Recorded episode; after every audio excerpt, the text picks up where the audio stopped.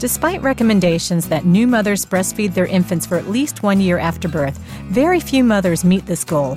Knowing there are barriers to breastfeeding, social, economic, and beyond, how can we help mothers get past these barriers whenever possible? Further, how can we allay the guilt many mothers feel when they're unable to breastfeed? You're listening to ReachMD XM 157, the channel for medical professionals. Welcome to the Clinicians Roundtable. I'm your host, Dr. Jennifer Shu, practicing general pediatrician and author. Our guest is Dr. Lori Feldman Winter, Associate Professor of Pediatrics at the University of Medicine and Dentistry of New Jersey at Camden, and an Executive Committee member of the American Academy of Pediatrics section on breastfeeding. Welcome, Dr. Winter. Thank you for having me. Let's start a little bit with some background information. Can you tell us what the AAP's recommendations are for breastfeeding? The AAP's recommendation for breastfeeding is that, except for very rare conditions, almost all mothers are recommended to breastfeed their newborn babies. And by that we mean breastfeed exclusively, meaning no introduction of any other foods or fluids for the first six months of life, and then to continue breastfeeding beyond the first year of life and continued well thereafter as long as the mother and baby have an interest in continuing breastfeeding. What about the Healthy People 2010 goals for initiating and continuing breastfeeding? Well, when we think about the United States, we do lag behind many other developed and developing countries around the world. So we have recommendations for breastfeeding rates that were introduced really at the beginning of the Healthy People statements and have continued to exist in all of the reiterations of the Healthy People documents. And so our most recent goals for 2010 state that we'd like to see at least 75% of the U.S. population breastfeeding at around initiation at the beginning, and then 50% to continue breastfeeding to six months, and then 25% of mothers to continue breastfeeding to a year of life. And while we have certainly come close to reaching that goal, particularly for initiation all across the country, there are some states that are still lagging behind, particularly in the south central states. We have a new goal that has emerged because of the persistent low breastfeeding rate at six months and 12 months, recognizing that exclusivity plays a big part in whether or not moms reach the six month and 12 month goal. And that is the goal to have mothers exclusively breastfeed, meaning to breastfeed with no other introduction of foods or fluids and initially, these recommendations were set to coincide with the way in which we collect our data on rates of breastfeeding for three months and for six months. And so the initial target was to see mothers breastfeeding at the six month target to be at 60% at three months and to be 25% at six months. However, because very few women were anywhere close to those goals. In fact, the rates at the time that they were set, which was at the midpoint of the Healthy People document in 2005, less than half of women in the United States were even close to that goal. It was determined to restate those goals so that we hope to see that at three months, at least 40% of women in the United States exclusively breastfeeding to three months, and at six months, 17%. And just released by the Centers for Disease Control are data that demonstrate that many states have reached that goal 40% at three months and 17% at six months. And I think that it really depends on where you set the target because we'd like to see more and more women exclusively breastfeeding so that they can reach their overall breastfeeding goals. In addition, we recognize that all of the health benefits that we're going to talk about are related to not only uh, breastfeeding to any extent, but to exclusively breastfeed for the greatest intent. We call that breastfeeding intensity for the greatest extent possible. And it depends on the health outcome that we're speaking about where that becomes more and more important. You mentioned that some states have lower breastfeeding rates than others. What are some of the social, economic, geographic, and other factors that can influence breastfeeding duration? Well, we know that breastfeeding is least likely to occur in young women, women of lower socioeconomic status, women that have fewer years of education. And also geographically, women, as I mentioned, in the southern Gulf Coast states seem to have the lowest breastfeeding. So there tends to be geographic preferences, and much of that is bound in culture. And so when we talk about culture, we talk about an individual's family background of culture, but we can also talk about the community.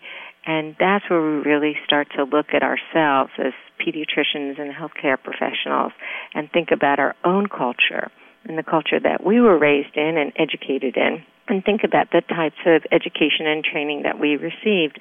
And very often the clinicians that practice in the regions with low breastfeeding rates and those that are being educated and trained in similar regions are receiving very little education about how to not only promote breastfeeding but then how to support women's decisions to breastfeed. If you've just joined us, you're listening to the Clinicians Roundtable on ReachMD XM 157. I'm your host, Dr. Jennifer Shu. Our guest is Dr. Lori Feldman Winter, Associate Professor of Pediatrics at the University of Medicine and Dentistry of New Jersey at Camden, and an Executive Committee member of the American Academy of Pediatrics section on breastfeeding. And we mentioned cultural attitudes as being possible barriers. What about things like moms who return to work or moms who are uncomfortable breastfeeding in public? What other barriers do you see as being most common? Well, it's true that in New Jersey, when we did a survey looking at why women don't start breastfeeding, why they don't initiate breastfeeding, the most common reason was that they just preferred not to. And many of these women just had poor breastfeeding knowledge. And other research shows that women that learn more about breastfeeding, not even necessarily why to breastfeed, but really the skills of how to breastfeed, the mechanics of how breastfeeding works, they're more likely to begin breastfeeding. But then when it comes to continuing breastfeeding, that really goes back to breastfeeding support and whether or not they're able to reach breastfeeding goals.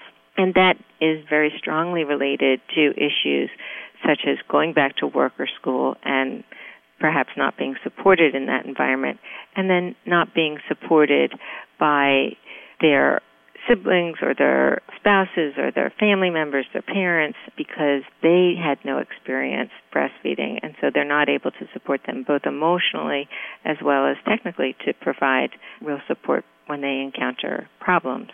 I often hear new moms talk about guilt surrounding breastfeeding. They feel guilty if for some reason they're unable to breastfeed or if they choose not to breastfeed. Or sometimes they'll feel guilty or pressured into breastfeeding when they really don't want to. What are some of your thoughts about guilt?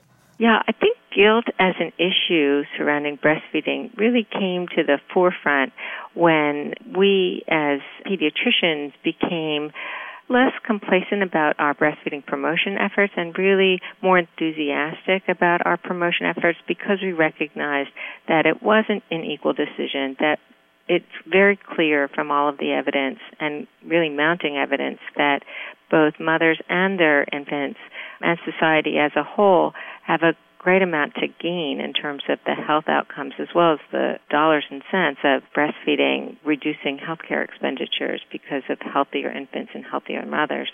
And so because of this tremendous support and enthusiastic promotion, I think this idea of guilt came about because there were those that simply for many reasons, cultural reasons, and their upbringing and what they've been exposed to, just were so turned off about the idea of breastfeeding that they found themselves maybe cornered into feeling badly for having chosen not to breastfeed. And so what I say is that in recent studies looking at this issue, what we find is that if mothers are given plenty of opportunities to discuss their feelings about breastfeeding throughout the prenatal period, then the choice to not breastfeed is not really bogged down so much with guilt. That mothers who don't breastfeed because they definitely don't want to feel good about their decisions and don't worry and don't feel guilty.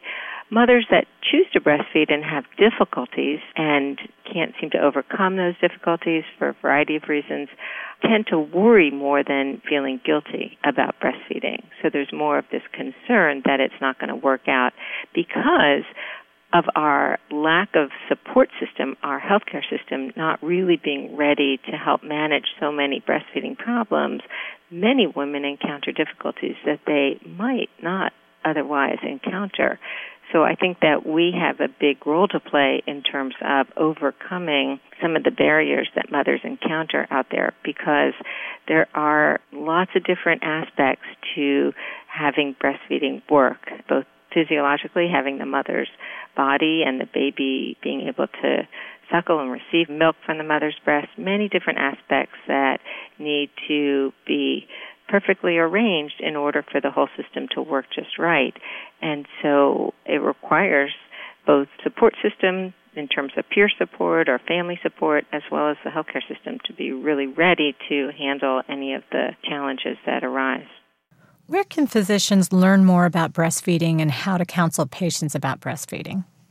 Well, the American Academy of Pediatrics has a great website for pediatricians where they can receive online information. They can also receive a book, a handbook that was written by members of the executive committee for the section on breastfeeding. We call it the Gold Book, entitled Breastfeeding Handbook for Physicians. And that book was co-authored by our colleagues from the American College of Obstetrics and Gynecology and also reviewed by the American Academy of Family Physicians. So this is really a multi-specialty book that really engages all the different perspectives of breastfeeding support and is a good resource. In addition, the American Academy of Pediatrics just completed a curriculum that will be available online for residency programs. So for pediatric, obstetrics, gynecology, and family medicine residency programs, if they are currently not teaching breastfeeding for the up and coming physicians, this is a program that can be easily introduced into the residency program without any additional time, just sort of reorganization, restructuring, so that residents can begin to learn what they need to know in order to effectively support breastfeeding women. I'd like to thank our guest, Dr. Lori Feldman Winter. We've been discussing strategies to improve breastfeeding rates in the U.S. I'm Dr. Jennifer Shu. You've been listening to the Clinicians Roundtable on ReachMD XM 157, the channel for medical professionals. Be sure to visit our website at reachmd.com, featuring on demand podcasts of our entire library. For comments and questions, please call us toll free at 888 MD XM 157, and thank you for listening.